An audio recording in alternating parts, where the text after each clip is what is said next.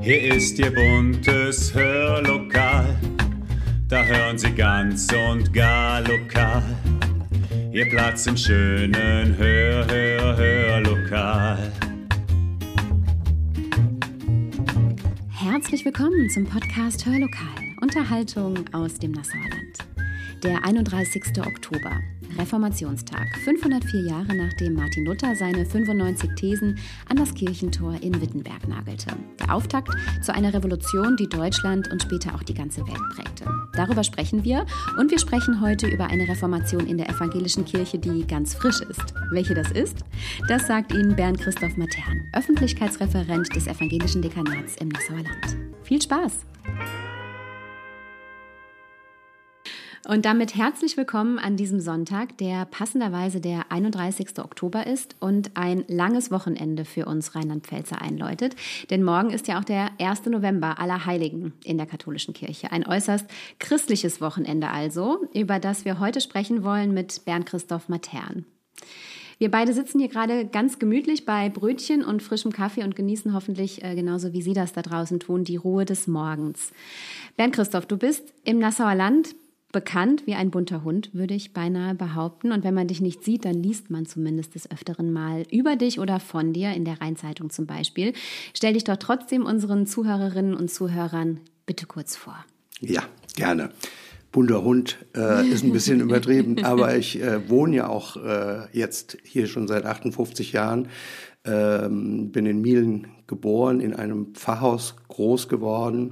Mhm. Ähm, bin ausgebildeter Redakteur und es ist einfach schön, ähm, hier in diesem wunderschönen Rhein-Lahn-Kreis zu leben. Seit 17 Jahren bin ich äh, Referent für Öffentlichkeitsarbeit der evangelischen Kirche. Früher waren das drei Dekanate, jetzt ist es das evangelische Dekanat Nassauer mhm. Land, für das mhm. ich tätig bin. Mhm. Und das macht riesigen Spaß. Bernd Christoph, du bist Öffentlichkeitsreferent, du kommst aus einem evangelischen Pfarrhaus, hattest du gerade schon gesagt. Du bist also ganz intensiv auch reformatorisch geprägt quasi. Wenn ich dich jetzt frage, wer Martin Luther ganz persönlich für dich ist, was würdest du antworten? Was mich an ihm beeindruckt, das ist, dass er ein streitbarer Geist war, dass er sich gegen etwas laut geäußert hat, ohne Angst äh, vor dem, was kommt, mhm. ähm, von dem er überzeugt war. Mhm. Und äh, er hat ja einfach, äh, was den christlichen Glauben anbelangt, das, das Wichtigste herausgearbeitet. Äh, es gab seitdem so keine Reformation mehr. Er hat gesagt, allein aus Gnade, also äh, du kannst das nicht bezahlen, mhm. ähm, um gerecht zu werden. Ähm, sondern allein aus Gnade passiert das. Mhm. Äh, was mich noch viel mehr an ihm äh, begeistert, ist, ähm, dass er die Freiheit so geprägt hat. Also mhm. wer, wer glaubt, der spürt die Freiheit. Ähm, er hat es mal formuliert, ein Christenmensch ist ein freier Herr und niemandem untertan. Mhm. Und ähm, aber aus der Liebe zu den Mitmenschen rauszuleben, ist er auch ein, ein Knecht und jedermann untertan. Also mhm. das ist das ist das, was ich mit Martin Luther verbinde. Und dass er mhm. halt äh, gesagt hat, es muss sich etwas ändern was zu der damaligen Zeit mit Sicherheit viel, viel schwieriger war, mhm. als das heute der Fall ist. Mhm. Wir kommen jetzt erstmal zu den äh, Hard Facts sozusagen. Wer war Martin Luther überhaupt? Martin Luther ist äh, 1483 in Eisleben geboren, 1546 auch eben da verstorben, war eigentlich ein Augustinermönch, Theologieprofessor, der eben zum Urheber der Reformation wurde. Und er wollte, du hattest es eben ja schon angedeutet, Fehlentwicklungen, die in der katholischen Kirche vorhanden waren, für ihn, äh, für seinen Glauben äh, beseitigen. Die Frage ist, wollte Martin Luther diese Kirchenspaltung, zu der es dann ja auch kam, wollte er die überhaupt? War das sein Ziel oder war sein Ziel eigentlich ein ganz anderes? Nein, nein, er, er hat diese Spaltung nie gewollt. Mhm. Ähm, aber äh, er hat sie in die Wege geleitet, äh, dadurch, dass er halt seine 95 Thesen mhm. angeschlagen hat und ähm, auch in Kauf genommen hat, vor dem Reichstag in Worms ähm, in Acht und Bann zu fallen, mhm. also ähm, seine Bürgerrechte äh, äh zu Wurde verlieren. Wurde ja auch verfolgt und seine Anhänger. Ja, ja, äh, und hat sich dann auf die Wartburg zurückgezogen. Mhm. Ähm, er wollte das nicht. Er wollte die Menschen, also er wollte den, die Kirche überzeugen, aber das ist leider nicht geglückt. Mhm. Damals. Du hattest diese 95 Thesen jetzt gerade schon äh, angesprochen, die er ja einerseits, so sagt man, an das Kirchentor von, von der Kirche von Wittenberg schlug, aber vor allen Dingen auch einfach ähm, ja, sehr gebildeten Kirchenmännern zukommen ließ. Wir kennen die These der Ablassbriefe, dass er dagegen eben war. Was stand denn eigentlich noch in diesen 95 Thesen drin? Ich bin kein Theologe, ich bin auch kein Theologieprofessor, aber genau für äh, diese Leute waren diese 95 Thesen damals äh, gedacht. Also nicht ähm, unbedingt jetzt äh, in der Öffentlichkeit und mm. den mhm. Menschen, also es wurde ja auch Latein gesprochen. Also mm. die, die, die Menschen haben ja das geglaubt, was sie gesagt bekommen haben. Mm. Und mm. er hat eigentlich dazu beigetragen, das Ganze hat er ja dann auch gemacht, mhm. ähm, allgemeinverständlich ins Deutsche zu übersetzen und nicht mehr die Auslegungs-, Deutungshoheit mhm. äh, den Kirchenmännern zu überlassen.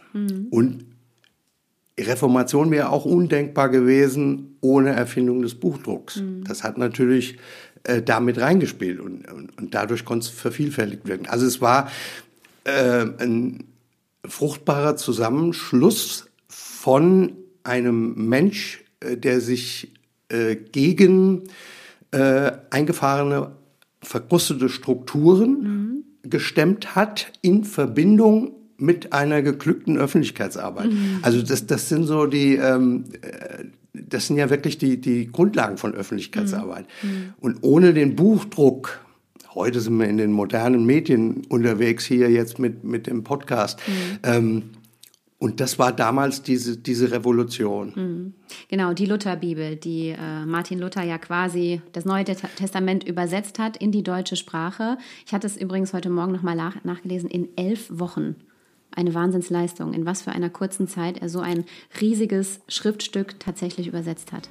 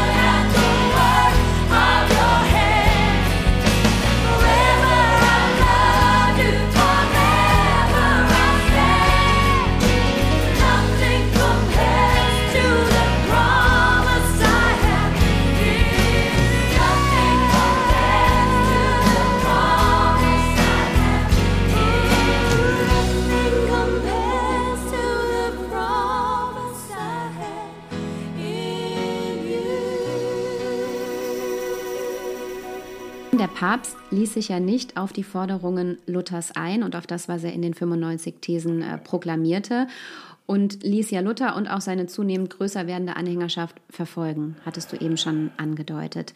Das führte schließlich dann zur Gründung der evangelischen Kirche. Was würdest du denn sagen, was unterscheidet heute am allerstärksten den katholischen vom evangelischen Glauben? Oder die katholische es, von der evangelischen Kirche? Es gibt überhaupt nicht mehr so viel Trennendes. Mhm. Also das ist vielleicht noch das äh, Priestertum von Frauen, mhm. was uns ein bisschen trennt. Ähm, und das ist vielleicht noch das Zölibat, mhm. also äh, Sexualmoral. Mhm. Die ist, ähm, da sind wir noch ein bisschen getrennt, aber ich würde mal sagen, 95 Prozent äh, vertreten wir dasselbe mhm. und das Gleiche. Und ähm, also äh, und das in den Mittelpunkt zu stellen, ist eigentlich wichtiger, als jetzt mhm. auf dem Trennenden rumzureiten. Mhm. Wir merken das als evangelische Kirche, wenn es in der katholischen rumort. Ja. Wenn es da irgendwelche Schlagzeilen gibt, dann kriegen wir das auch als evangelische Kirche ab. Mhm. Ähm, aber wir sitzen in einem Boot, würde ich sagen. Also wir, mhm. wir und wir, wir leben ja für dieselbe Sache. Mhm. Ja. Hältst du denn eine echte Einheit der Kirchen für ein realistisches Ziel? Das wird kommen. Also es wird, da bin ich felsenfest davon überzeugt, dass es kommen wird. Mhm. Ähm, Ob es in Deutschland dann noch äh, Christen gibt, weiß ich nicht und wie hoch mhm. die Zahl sein wird, aber das wird auf alle Fälle, in, nein, ich glaube, es wird schon mhm. kommen in mhm. den nächsten ein, zwei Generationen. Vielleicht kurze Zwischenfrage, wie groß ist das Dekanat überhaupt von den Mitgliederzahlen? Ja, also wir haben äh, 52.000 mhm. Mitglieder, der Kreis hat 128.000. Also es ist so verteilt, zwei Drittel sind evangelisch mhm. und ein Drittel mhm. katholisch. Mhm. Katholische Bezirke sind vor allen Dingen an der Rheinschiene. Mhm. Und ansonsten sind wir ein sehr äh, protestantisch geprägtes Gebiet. Mhm. Du hattest gerade angedeutet, so viele Unterschiede siehst du eigentlich gar nicht zwischen den beiden Kirchen. Gibt es etwas, worum du Katholikinnen und Katholiken beneidest? Ja, beneiden ist, also was ich sehr mag, äh, das sind so äh, die spirituellen Elemente von mhm. Gottesdiensten. Nicht unbedingt das Weihrauch, was in die Nase steigt, aber ähm, also die Protestanten haben ja nach der Reformation wirklich alles rausgeschmissen aus den Kirchen. Mhm. Aber die letzten 20, 30 Jahre gibt es ja auch in der evangelischen Kirche wieder das Bedürfnis nach mehr spiritueller, ähm, äh, nach spirituellen Formen, mhm. ähm, was Gottesdienste anbelangt. Und mhm. ähm, auch wieder ähm, den Kirchenraum schön mhm. zu gestalten, damit man mhm. sich auch wirklich wohlfühlt und damit es nicht zu kalt ist. Mhm. Ähm, bei Neiden würde ich nichts sagen, aber mhm. ich sitze gerne im katholischen Gottesdienst. Ähm, es gibt auch evangelische äh, Gottesdienste, ähm, in denen ich mich wohlfühle. Aber das, das ist, dieses Spirituelle ist vielleicht so ein Ding, mhm. wo ich sage, ja, das fehlt hier und da mal. Mhm. Vielleicht kannst du die Frage auch andersrum beantworten. Was glaubst du denn, was Katholikinnen und Katholiken am evangelischen Glauben an der evangelischen Kirche beneiden könnten? Du bist ja auch viel im Dialog. Ja, ich, ich will jetzt nicht übertreiben, aber natürlich ähm, ist, ist das von der Struktur her natürlich was ganz anderes. Mhm. Ähm, also bei uns ist der Souverän die Kirchengemeinde mhm. und äh, die Kirchengemeinde entscheidet, ähm, wie Kirche funktioniert. Mhm. Natürlich gibt's gibt's Vorgaben, ähm, ohne Moos nichts los. Also, ähm, aber wenn ich an die ganzen äh, Kindertagesstätten, Schulen, an die diakonischen Bereich mhm. denke, also äh, das will ja alles bezahlt werden. Also mhm. Kirche bezahlt ja nicht nur für Pfarrerinnen und Pfarrer, sondern mhm. die bezahlen ja vor allen Dingen für diese. Äh, wir haben allein im im im im Dekanat Nassauer Land äh, 34 Kindertagesstätten. Mhm. Also ähm, das kostet alles Geld. Mhm. Ähm, also muss ich mich ein bisschen nach der Decke strecken. Aber mhm. natürlich ist unsere Kirche von unten aufgebaut. Die mhm. Kirchengemeinden haben jetzt in diesem Jahr wieder ihre Kirchenvorstände gewählt. Die mhm. Kirchenvorstände wählen Delegierte für die Dekanatssynode. Und aus der Dekanatssynode werden Delegierte für die Landeskirche und die mhm. Landessynode. Das ist wie ein Parlament. Also es ist, ist vergleichbar mit der kommunalen Struktur. Mhm. Ja, also wer im Bundestag sitzt, entscheidet letztendlich ähm, jeder Wähler und jede Wählerin mit, mhm. mit äh, seinen Stimmen. Mhm. Eine demokratische Struktur ja. in gewisser Weise. Ja.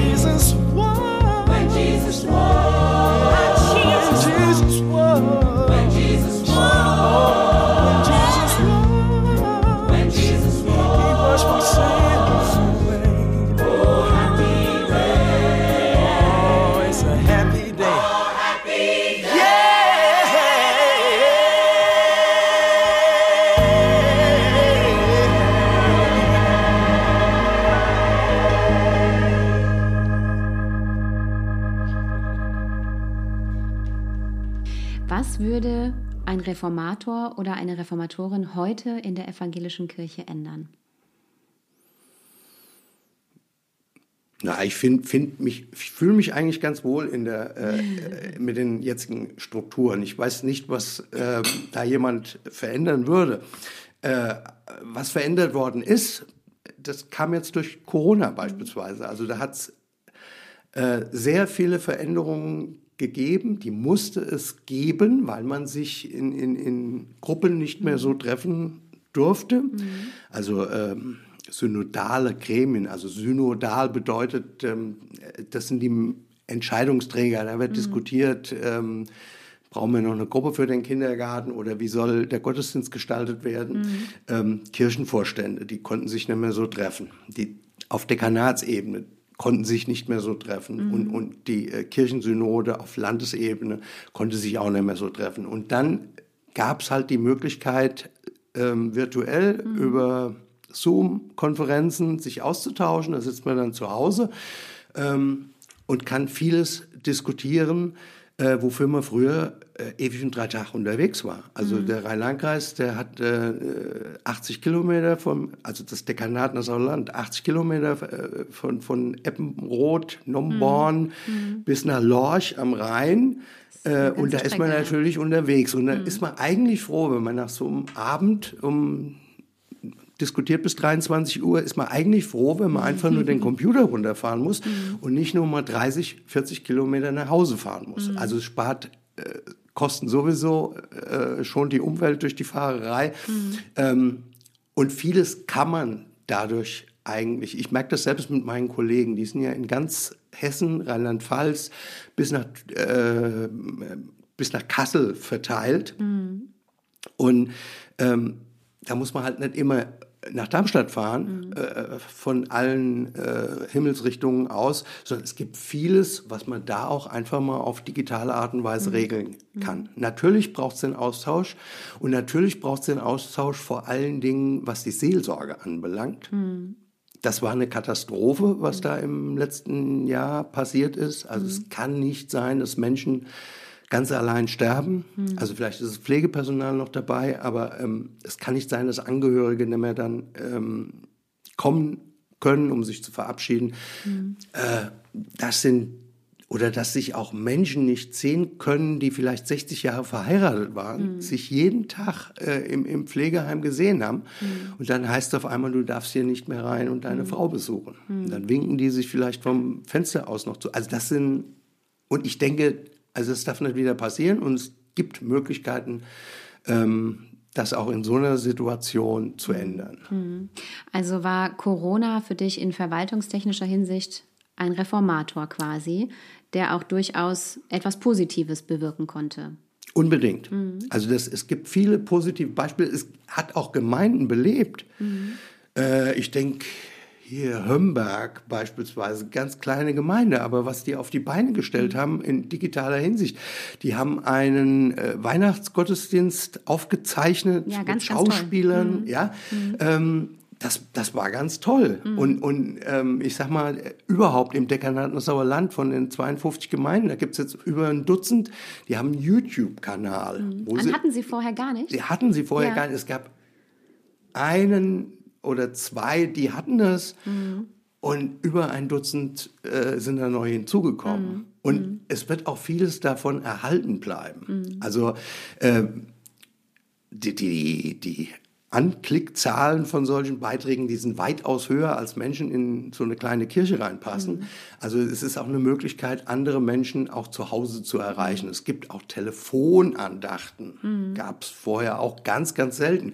Und jetzt gibt es Gemeinden, da kann ich eine Telefonnummer anrufen, dann kriege ich äh, einen guten Gedanken für den Tag mhm. zu hören. Ja, ja? Schön. Und das hat äh, diese Reformation hat Corona mhm. ausgelöst. Äh, Aber dann auch wirklich als Reformation, die dauerhaft bestehen kann, als Alternativ- oder Zusatzangebot zum bisherigen Angebot der Kirche. Es ist natürlich nur ein Vehikel. Mhm.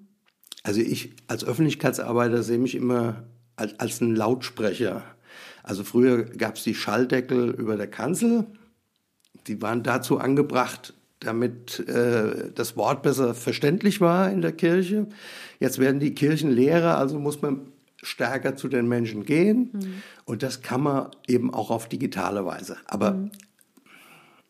also Reformation in, im Sinne, wie es damals Luther gemacht hat, ähm, das tut mir leid, aber da kann ich dir jetzt leider keine, äh, kein Thema nennen. es gibt sicher vieles, was man reformieren könnte. Mhm. Aber ähm, Ja, also, also nicht in diesem Ausmaß, wie mhm. das Luther damals in Bewegung gesetzt hat. Aber ich glaube, es ist wichtig, dass man sich äh, für, für die Schöpfung einsetzt, für den Planet, dass man guckt, wie kann ich die Umwelt schützen. Das sind so Dinge, aber das, wir diskutieren ja heute in einem ganz anderen Umfeld, als das Luther mhm. damals hat. Mhm. Der hat um sein Leben gebankt. Ich lebe heute in einem Land, wo ich alles sagen mhm. kann mhm. und Menschen bewegen kann. Äh, das, das hat ja Luther gar nicht gehabt. Mhm.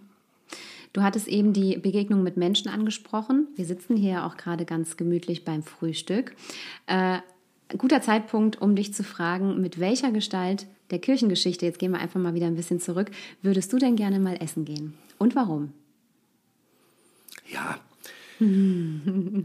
also mit einer Kirchengestalt eigentlich gar nicht. Wenn dann natürlich ganz klassisch, würde ich mit Jesus gern mal äh, an der Lahn entlang laufen, vielleicht da, wo der äh, Freier vom Stein mit äh, Goethe zusammengelaufen ist. Also, ähm, und mit ihm so ein bisschen reden, ähm, wie er heute auf unsere Gesellschaft blicken wird. Nicht mhm. nur auf die Welt, das ist zu groß. Ich, das wird mir schon reichen, äh, wenn er mir wirklich sagt, äh, was hältst du davon, wie wir heute hier in Deutschland oder von mir aus auch äh, im Rhein-Lahn-Kreis oder in der mhm. Kirche.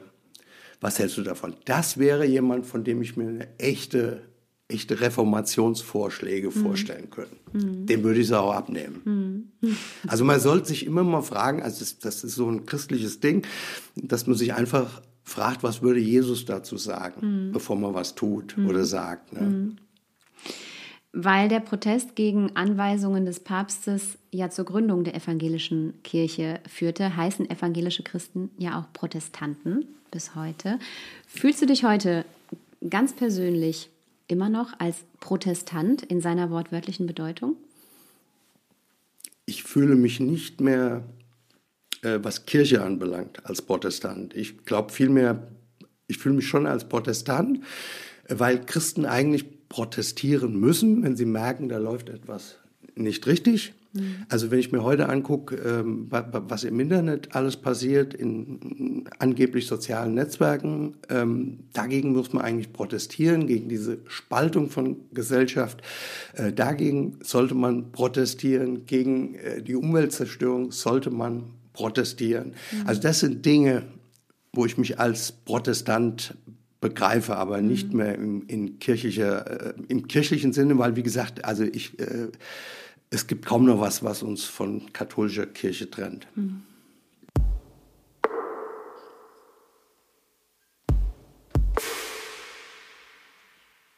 Allein durch Gnade stehe ich hier vor deinem Thron, mein Gott, bei dir. Mich erlöst hat, lädt mich ein. Ganz nah an seinem Herz zu sein. Durchbohrte Hände halten mich. Ich darf bei dir sein, ewig leben.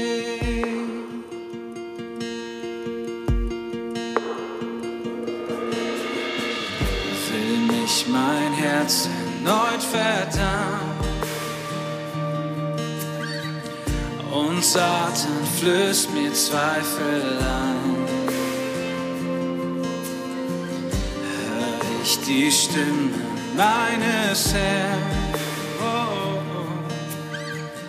Die Furcht muss fliehen, denn ich bin sein.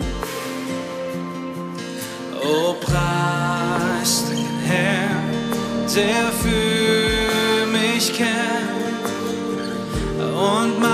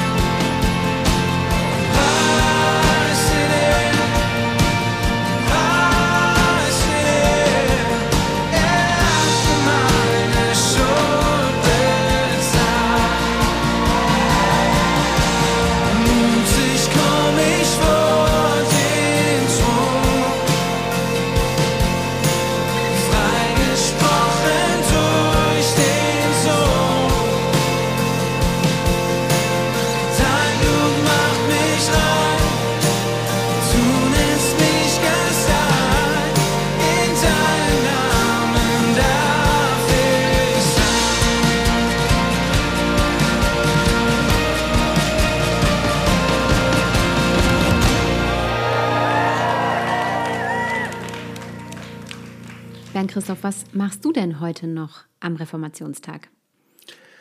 Ja, ich ärgere mich ein bisschen, weil ich leider als Organist in Mielen heute nicht ganz kräftig mit tollem Gemeindegesang, Corona-bedingt, ähm, ein feste Burg ist unser Gott äh, anschlagen darf. Außerdem ist die Orgel derzeit außer Betrieb in Mielen.